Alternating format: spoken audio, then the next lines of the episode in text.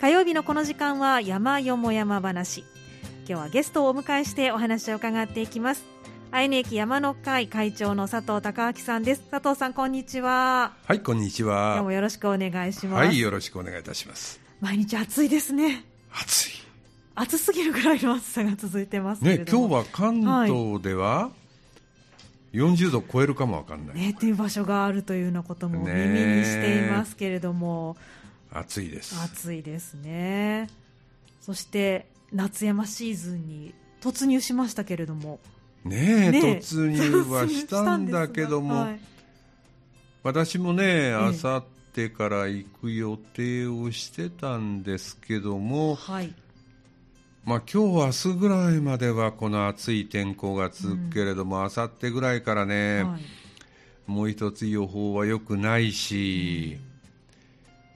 来週は晴れマークですけどね、ずっと。なんかね、うん、太平洋高気圧がね、えー、晴れ出してきてるみたいなんで、来週になったらいいのかもわからんけど、うん、今週末が一つね、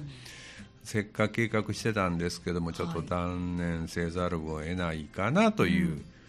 感じですね、まあ、コロナもね、ね。心配なんで、えー、連日、まあ昨日はちょっと減ってたけど、はい、20万人を超えるような状況だし、あの山小屋も、大きな山小屋がいくつか従業員がコロナ感染して、まあ、営業自粛みたいな形になっているところもいくつかあるようですしね。本当になんかすっきりしないですね、ね毎年、この2、3年は。そうですね。例年であれば思い立って天気がいいところで行って当日でも予約ができたんですけれどもね。どこもね、ね、人数は絞ってるから、ね、なかなか思うようにいかないというのが最近の夏山ですよね。山小屋は絞ってるし本当に天気はね、うん以前昔のような感じじゃないんでね、突然のゲリラ豪雨が来たりね、ね、多いですよね。ね、なかなかはい。ちょっと先が読めない読めない。本当そんな感じです、はい、ありますけれども今日は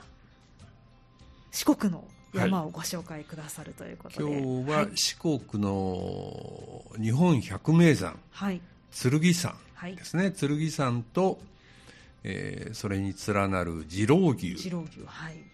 この2座を紹介させてもらおうと、はい、これはねあのちょうど1週間8日前かな、ええ、あ7月の25日の日に、はい、藤本さんも一緒にそうですね。あの行ってきた山ですんで、思いがけずあの私私が、はい話すだけじゃなくて一緒に藤本さんも、はい、覚えていますかいや1週間前だから覚えてるでしょ。ますかね。まああのもともとはね、ええ、あの山友さんが、はい、えー、宮尾富子さんだったかな、はい、の「天外の花」という小説を読んで、うんはい、その小説の舞台が剣山になってる、うん、でその中で「えー、キレンゲショーマ」という、うん花が、はい、あの題材として使われててぜひその花が7月下旬から8月に咲くとのことなんで、うん、そのキレンゲショウマを見て、はい、剣山に登ってみたいと、うん、えー、佐藤さん連れてってもらえませんか、うん、行きませんか？みたいな話が一番きっかけでね、はい、あの数名の方に声かけさせてもらって、行ってきたと。はいいうのが、まあ、経緯ですけどね、はい、天外の花なんて全然知らなかったんですけど。あれから読まれました？読んでません。私も読んでないんですけど。登山口になぜ宮尾富子さんの碑が句碑があるのだろうと思って 何も知らないまま登ってしまいましたけど。宮尾富子さんっていうと、はい、あの我々世代になると、はい、えー、何？あの夏目雅子さんのやった、うん桐生院花子の生涯だったかなっていう映画があったりね、えそれからあの篤姫の話があって、うん、その辺の原作者が、えあの宮尾富子さんですよね。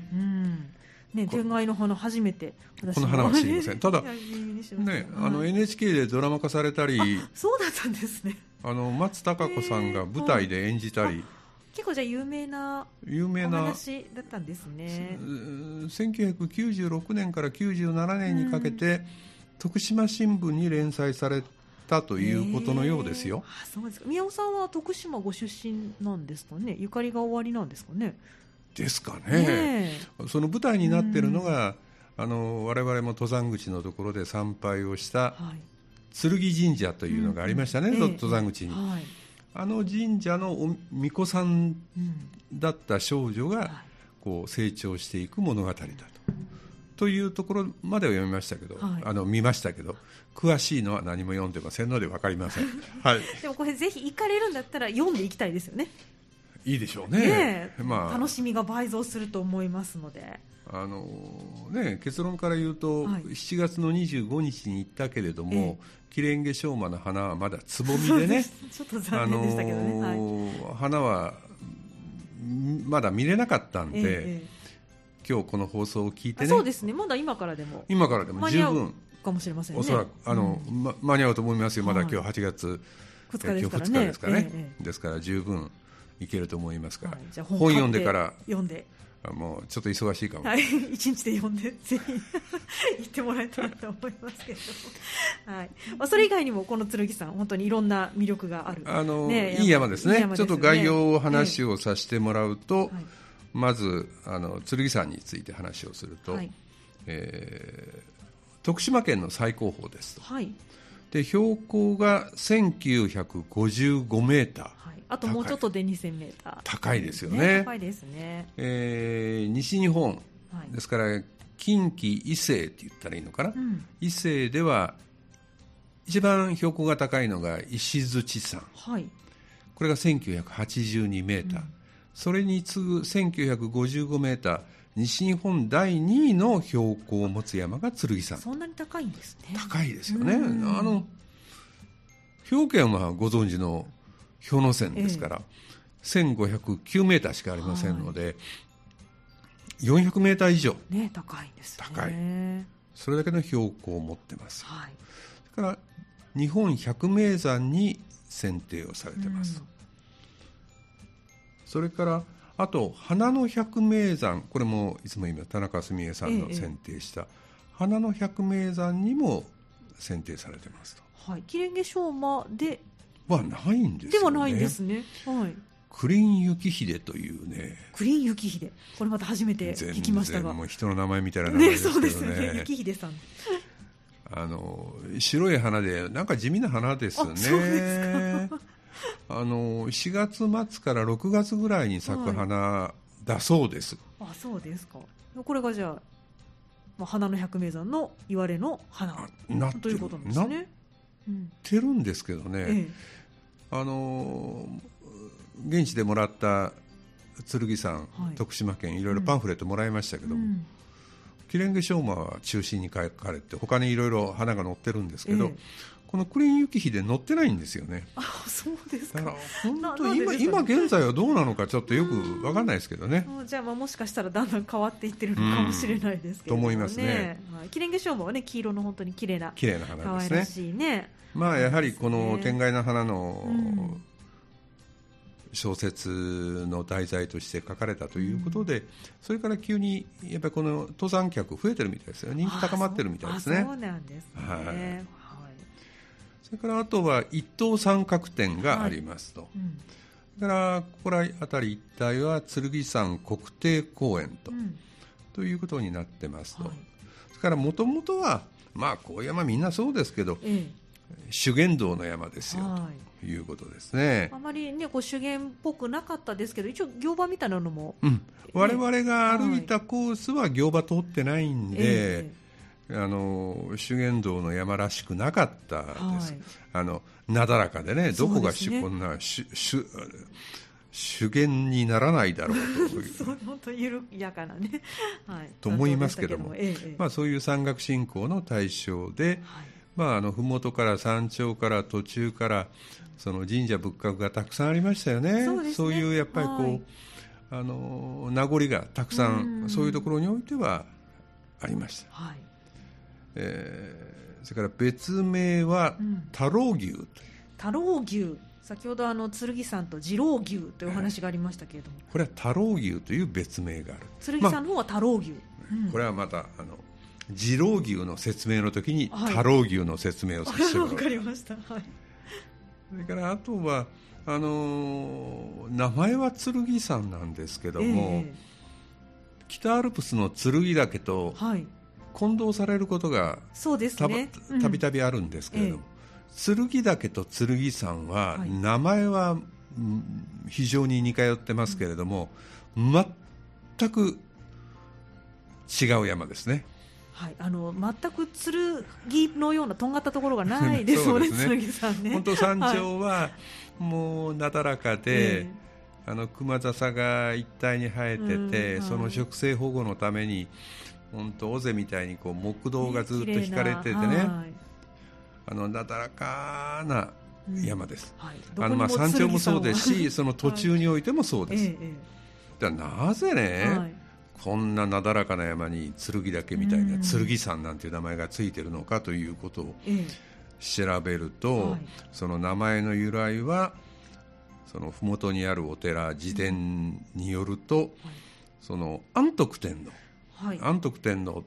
この間あの鎌倉殿の13人でも、出てきましたが。あの壇の浦で、うん、えー、一の谷で敗れ屋島で敗れ、逃げて、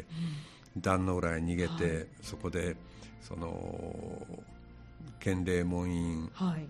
お母さんと。おかお母さんですね、はい、の徳子、うん、は逃げたのかなとその、うん、次女かなんかと一緒に、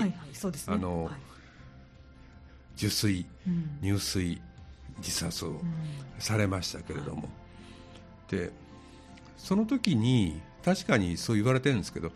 あの天皇家っていうのはずっと歴代天照大神神武天皇ずっと来て、うん、その三種の神器ってありますよね、はいえ。ー、鏡であったり勾玉であったり、はい、剣であったりと、うん、でその時にその剣を一緒に抱いて、はい、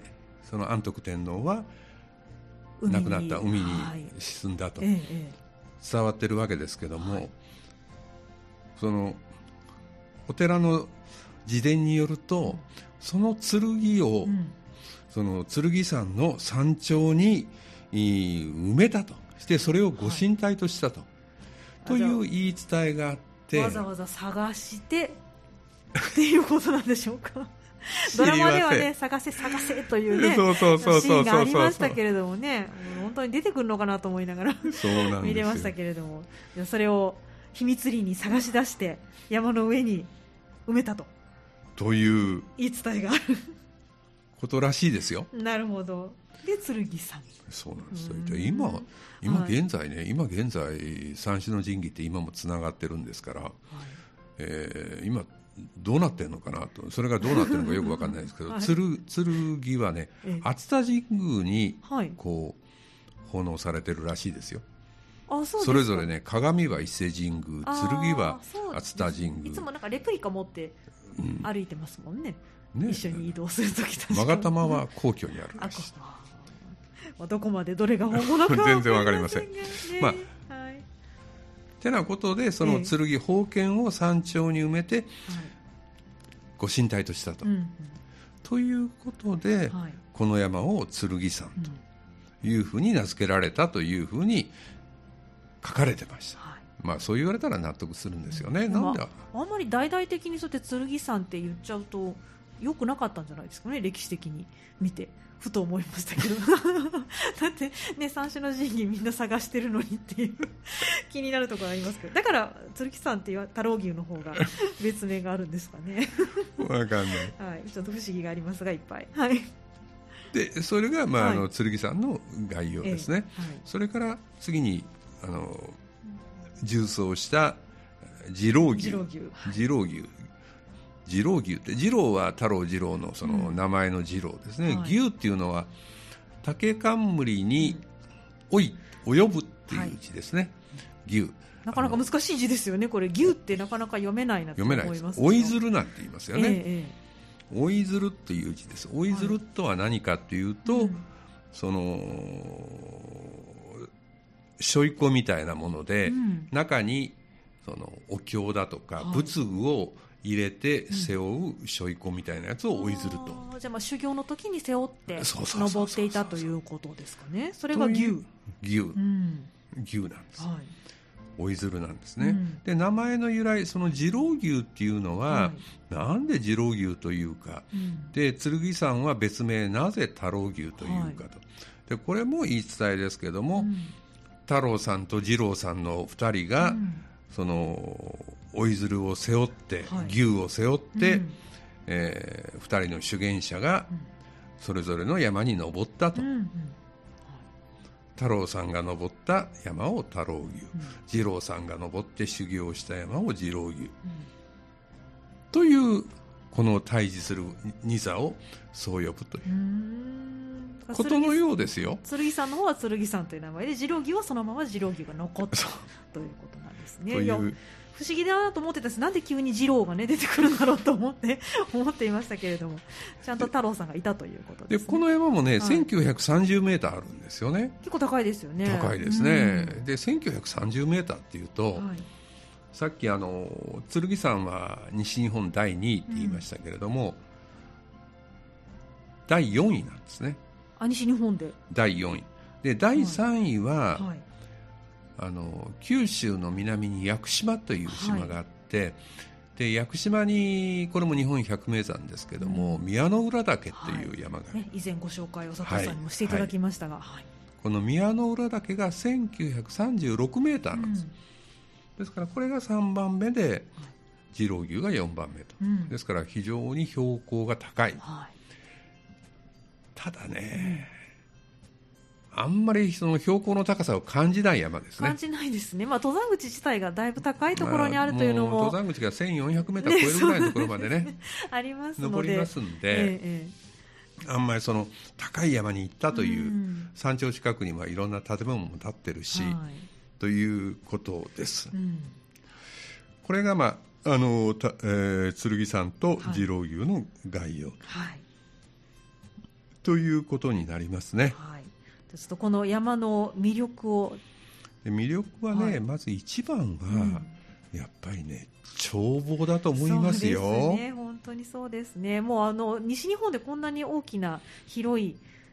山頂から眺望が見られるっていうのはあまりないんじゃないかなと思いますが。特に、はい、その剣山から次郎牛にこう縦走するわけですけども、その重走路重走コースが素晴らしいですよね。うんねまあ、あの我々行った時にはね、えー、ちょっと曇りがちな天候だったんで、はい、スカッとは見えなかったですけれども、あの見事な稜線、雄大な。ね、で特にあのさっきも言いましたけど山頂あたりは熊笹が生えててという話をしましたけれども、その重走路も高い木が生えてないんで、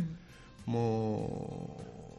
笹原にこうずっと尾根伝いに道がついてて、はいえ。ー、でそれがこう下っていって次郎牛に向かって登っていってっていうのが綺麗に見渡すことができますよね、うん、自分が今から歩く道が、ね、ずっと遠くまで見渡せるっていうのはい。いですよね。はい、いいね。やっぱり雄大な感じがしますよね。あの景観が一番だろうし、うんその山頂から山頂からね、そこのと360度の眺望が広がって展望デッキみたいなものもあるんだけれども、まあなんとか我々行った時には次郎牛への稜線は見えたけれども、はい、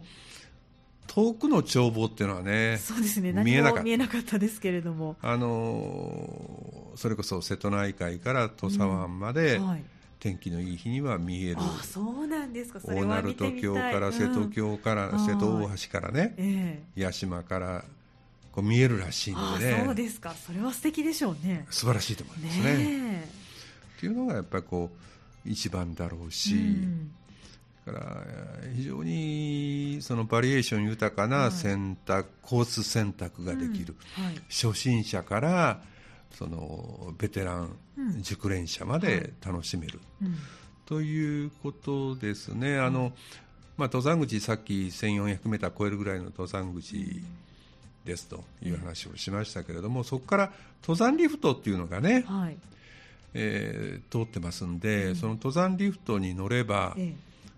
1750メーターぐらいまで登れますんで。もう200メーターしか登らなくていいという感じですよね。残り200メーターしかないんですよ、ね、観光でも全然行けるぐらいの。もう本当30分もあれば、はい、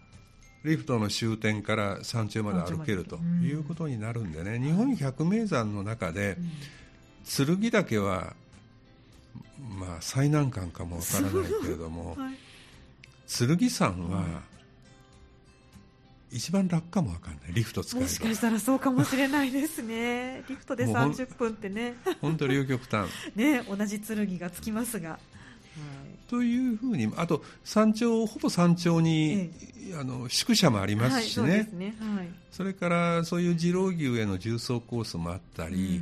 うん、あとあの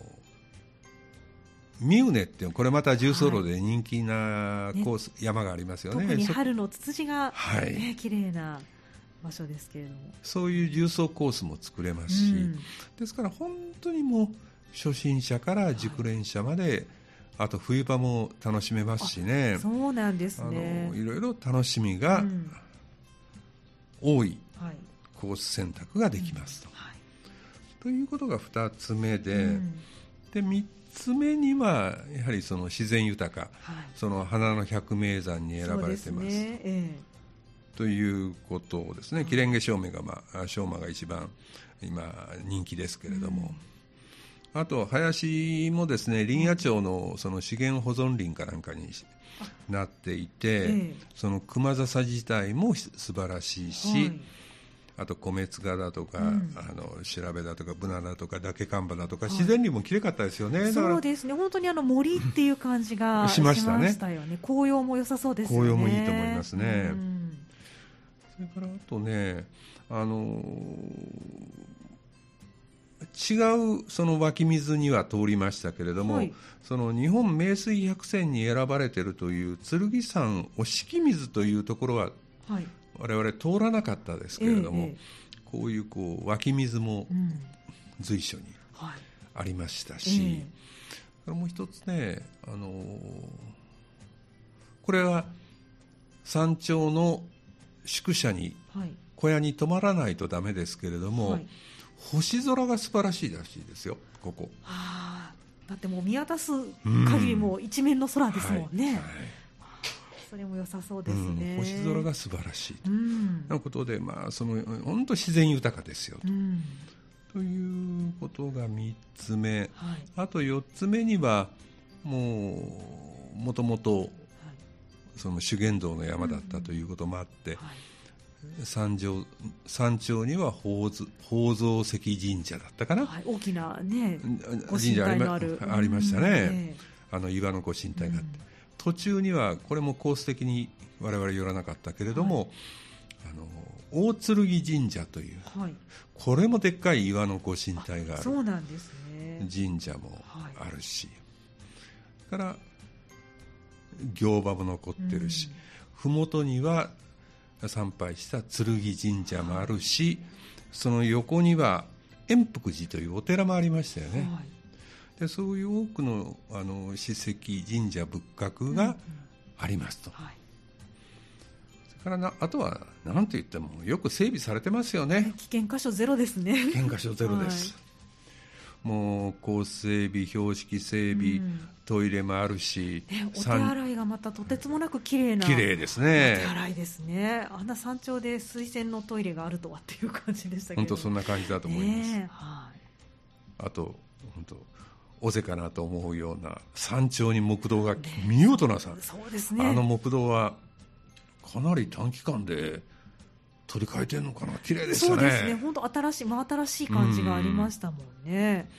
まあ、力が入ってますね。それだけ徳島県がおそらく、はい、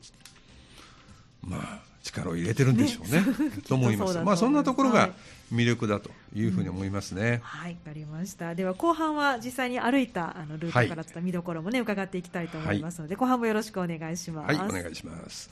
今日の山よも山話は愛の駅山の会会長の佐藤さんに四国の剣山と次郎牛ご紹介いただいています。佐藤さん後半もどうぞよろしくお願いします。はいよろしくお願いいたします、はい前半にはたくさん魅力をご紹介いただきましたけれども、はい、実際にでは歩いた、えー、ルートもねご紹介いただけたらと思うんですが、はい、まずは、えー、コースからですかね。えー、っと、まずね、コースまず登山口の話をしましょうかね。登山口は、まあ、一般的な登山口はすべてここだと思うんですけど、見残し登山口とい。うところが登山口になってます。これはあの登山の登山口でもあるし、登山リフトの登山口でもあるし、というところですね。でこの見残し登山口っていうところにそしたらどうやって行くのということになりますけども、えーまあ、我々当然車で行ったわけですけど、車で行くと、まあ、高速道路を乗り継いで、えー、本市華境大鳴門橋から四国に入って、うん、えー、徳島道の美馬インターですよね、はい、美馬インターまで2時間ぐらいかかりますね、うん、そうですね。2時間ぐらいかかる。でそこから今度は一般道に入る、はい、で、えー、国道438号線って徳島から香川県の坂出に山の中を抜けて通っていく国道を、に沿ってずっと走ると、で問題はね、本当にこの国道が、名前は国道ですけれども、あの藤本さん曰くには、国は国でも残酷の国だ ひどいっていうね。ひどい。私もこれ聞いたんですけれども、はい、なんか日本日本三大国道なあのひどい。道だと。というぐらいね本当にねもうあのくねくねカーブの連続の道でねねえー、細いし曲がるし避ける場所ないしっていう。対向車来たらどうしようかなっていう道ですよね。でそれが延々もう本当に2時間近く1時間40分ぐらいかかったかな、ね、1時間ぐらいならまだ我慢できるんですけど2時間近くかかるっていうのは大変ですこれ本当に。ねですからねもうこのコース本当にあの百名山の中で一番厳しいのが剣岳で一番楽なのは剣山なんて言いましたけれども、はい行くまでが大変ですね。そうですね。行くまでのアクセスが一番難しいかもしれません。もしかしたら。ですから、はい、三田からだと高速が約2時間、はい、で、えー、一般道のその国道が約2時間、はい、合計4時間近くかかる。で距離的に言うと230キロ40キロぐらいありますね。はい、結構ありますよね。あります。ですから、まあ、4時間近くかかりますよということ、でそうしたら電車で行ったらどうなんのと思って、うん。ええ、行けるんですか？調べたら、はい、まあいろんな行き方ありますね、当然、うん、あの四国に JR でずっとあの岡山から新幹線から、えー、四国に入って、はい、で四国土産本線かなんか乗って、はい、でそこから徳島線にな乗り換えて、池田で、淡池田で乗り換えてなんていうとね、はい、6時間ぐらいかかります、そっちの方が大変そうですね。電車まあ、あのあとはバスもありますけどね、バス、ね、乗り継ぎとか考えると。そうです。6時間ぐらいで、えー、徳島線の貞光という駅に着いて、はい、でそこからタクシーか、はい、剣山ぐるぐるっと剣山登山バスという、うん、あ登山バスがあるんですね。あのちょうど我々行った時も止まってました。あのマイクロのバスが、はいええ、そのバスに乗る、うん、でそのバスがやっぱりね貞光という駅から1時間半ぐらいかかりますんで、はいええ。ー、乗り物公共交通機関を使っていけば、うん、3だから8時間かかると思った方がいいと思いますそれはちょっと現実的ではないですね。現実的ではない。ね、ですから車の方やっぱり車で行くしかないということになると思います。はい、ですから、まああの登山は素晴らしいけど、ええ、行くのが大変よということは認識してもらう。そうですね。そこはまずはいおい頭に置いていただいてということで。で、はい、その時のコースですけれども、はい、その登山口が見残しというところが登山口になっています。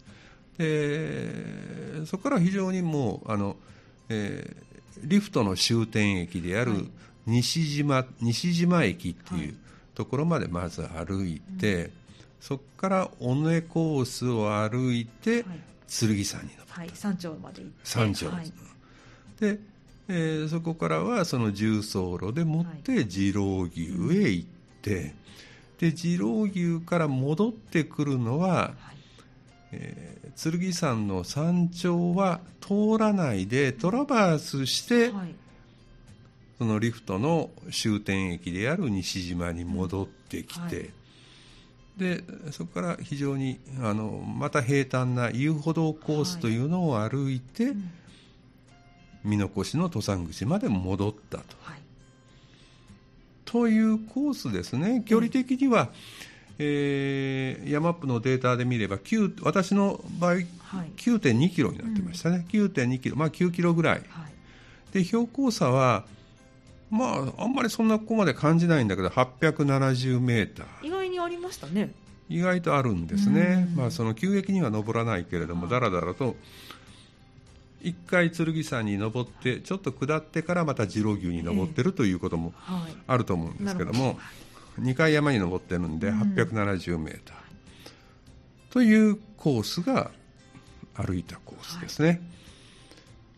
で具体的に話をすると、はい、まあ、9時前に着きました、登山口に。うん。でその登山口は無料の駐車場があります。立派なトイレがあります、はい、リフトの乗り場があります、うん、あと、まあ、あの平日だったんで開いてませんでしたけど土産物屋さんなんかもありますし、はい、その剣神社という神社もあるし、はい、円福寺というお寺もあるし、まあ、小さなもう町とはではいかないけれども、はい、まあ、そういうところになってます。で、えー、準備をして、9時過ぎ9時10分ぐらいに、まずあのスタートは神社の参道の石段になりますから、はい、その参道の石段を登ってまず今日の登山の安全を皆さんでお祈りをしてで神社の本殿横から登山道に入っていくと。はい。で気温はね21度しかなかったんですよね。はい、そうですね。あの温度計があったんで見たら21度、えー、非常に快適じゃない、うん、と思いましたが、まあ結論的に言うと気温は低いんだけど蒸し暑かった。湿度が高かったですね。ねですから21度のような快適感はなかった。ですね。はい、汗だくになりました。汗だくになりました。はい、でそこから登山道が山頂まで距離4キロって書いてましたけど、はい、4キロの道のりを登っていくと、うん、ただその道はねあのさっきから再三話をしてますけれどもなだらかな、うん、よく整備をされた登山道がずっと続いてますんで、はい、えー、まあ、階段も多いですけどね、うん、まあ、それほど苦にはならない道が続きますと。はい、でそのリフトの終点の西島駅というところまでまず行きます、うんはい。えー、我々が歩いた時間でいうと50分、はい、1時間足らず歩いてそこに行きます、うんはい、でリフトで行くと15分でそのつなぐらしいですね、はい、そうですか。1420メーターから1750メーターまでですから、うん、標高差330メーター、うん、歩いたら50分、はい、リフトだったら15分。15分、はい。1050円、はい、1050円かかるそう1050円。さあその時間分をどうでしょうか。どう考えるかですけれども。そうですね、はい、でその西島駅のちょうど横にねお花畑があって、えーはい、そこにあの日光キスゲであったり、うん、あの剣花うどという白い花であったり、うん、えー、南国久外草という紫の花であったり、うん、四国風炉という白白っぽいっていうのかな、あの花がいろいろたくさん咲いてましたね。はい、そうですね。ここだけでしたね。でもお花を見たの。確かに確かに。途中にちょっと剣花うどありましたけどね。ねちょこちょこありましたけれどもね。で、キレンゲショウマもそこにあったんだけれども、えー、残念ながら。つぼみでしかまだちょっと硬かったので、硬かったですね。もうそろそろね咲いてきてもおかしくないかなという時期に、ね、なってますけどもね。はい。で、この西島駅からコースが3つぐらいあります、はい、1つが我々がたどった尾根コース、それから大剣神社であったりその日本名水百選に選ばれている名水が湧き出ている、その大剣コースというコース、はい、それからあの帰りに通った次郎牛からここへ向かってくるトラバースコース、うんはい、3つに分かれてます、でそれを尾根コースを我々はたどりました、はい、で少し10分ほど歩くと、刀掛けの松っていうのがありましたね、はい、刀掛けの松本当刀をかけるような松があって、うんはい、これはそのまま山頂に向かうのと、うん、あとその行場が残ってる、はい、行場に向かう行場コースというのにここで分かれます、うんはい、でその行場のあたりに、キレンゲ昌磨の大群生地があるそうですけれども、はい、まああのつぼみでしかなかったんで、うん、そこに行くのは我々はやめて、ね、そのまま山頂に向かいましたと、ということでしたね。で30分ぐらい、はい、30分ぐらいで、えー、山頂手前の剣山頂上ヒュッテという宿舎があったり、それから宝蔵石神社という神社があったりする場所に着きました。まあ、ここからあの包囲板があってね、こっちに瀬戸大橋です、ここに大鳴門橋が見えますとかで書いてましたけど、真っ白けでしたんで、残念ながら見えなかったと。でであともう山頂はすぐです、山頂はもうなだらかな、そこからは木道に沿って、もう5分も歩けば山頂に行く、でまあ、山頂にまず行かないで我々はその展望デッキみたいなところでお昼を皆さん、あの食べましたけど、座り放題座り放題。広い綺麗なデッキでしたね。あの何も見えない日でしたけど、まあ、そういうところでしました、ですからまああの山頂までっていうのはガイドブックなんか見ると、うん、登山口から50分で西島駅、はい、西島駅から山頂まで40分、うん、ですから1時間半90分で登山口から登れます、はい、リフトに乗ればに、えー、標高差200メーターが約40分です、うん、まあ、そんなとこです、はい、で山頂から今度は山頂には一等三角点があります。というとこぐらいかな、はい、360度だけども見えません、ね、情報ちょっと見られませんでしたけれどもね。というとこですね、はい、あとは、そこから次郎牛へ向かってスタートをしていく、はいうん、素晴らしい稜線ですと、はい、時々見えましたというところですね、うん、でまあここは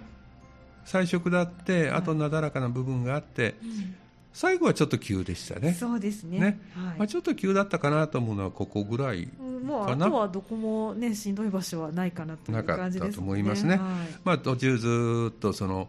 えー、四国熊笹とか、うん、三山熊笹とか言われる笹やぶの中、まあ、低い背が低い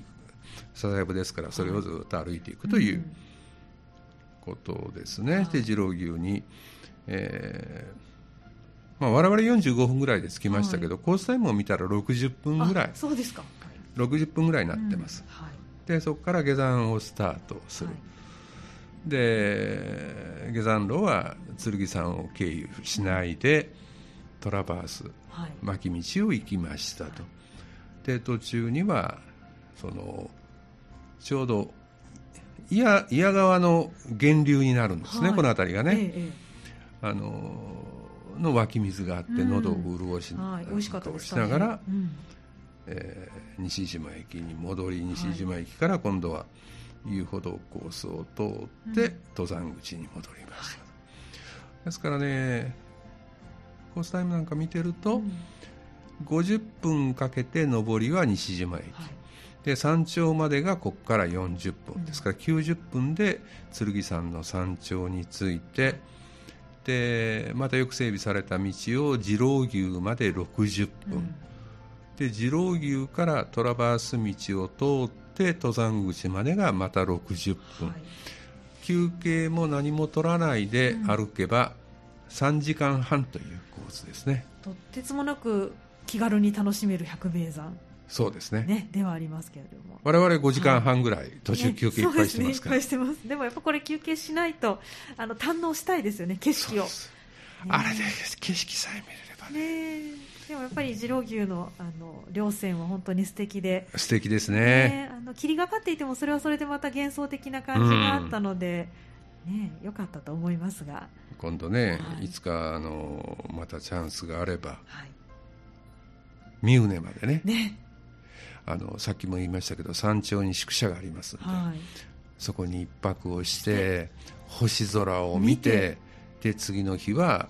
三畝へ約8時間ぐらいかかるのかな、うんはい、重走路を歩くと、うん、まあ、素晴らしい計画ですね。いいと思いますけどね。ね素敵ですね。まあ問題は国道。国道 そこだけクリアすればあの存分に楽しめるということですので、はい、はい、念頭に。いいコースだと思いますよ、ね、本当に。そうですね、うん、はい、ぜひぜひ皆さんもこの夏キレンゲショーマがね、うん、まだ今からだったら見られそうということですから行っていただけたらと思います、はい、今日の山よも山話は愛媛山の会会長の佐藤孝明さんに徳島の剣さんと次郎牛をご紹介いただきました。佐藤さんありがとうございました。はいありがとうございました。以上山よも山話のコーナーでした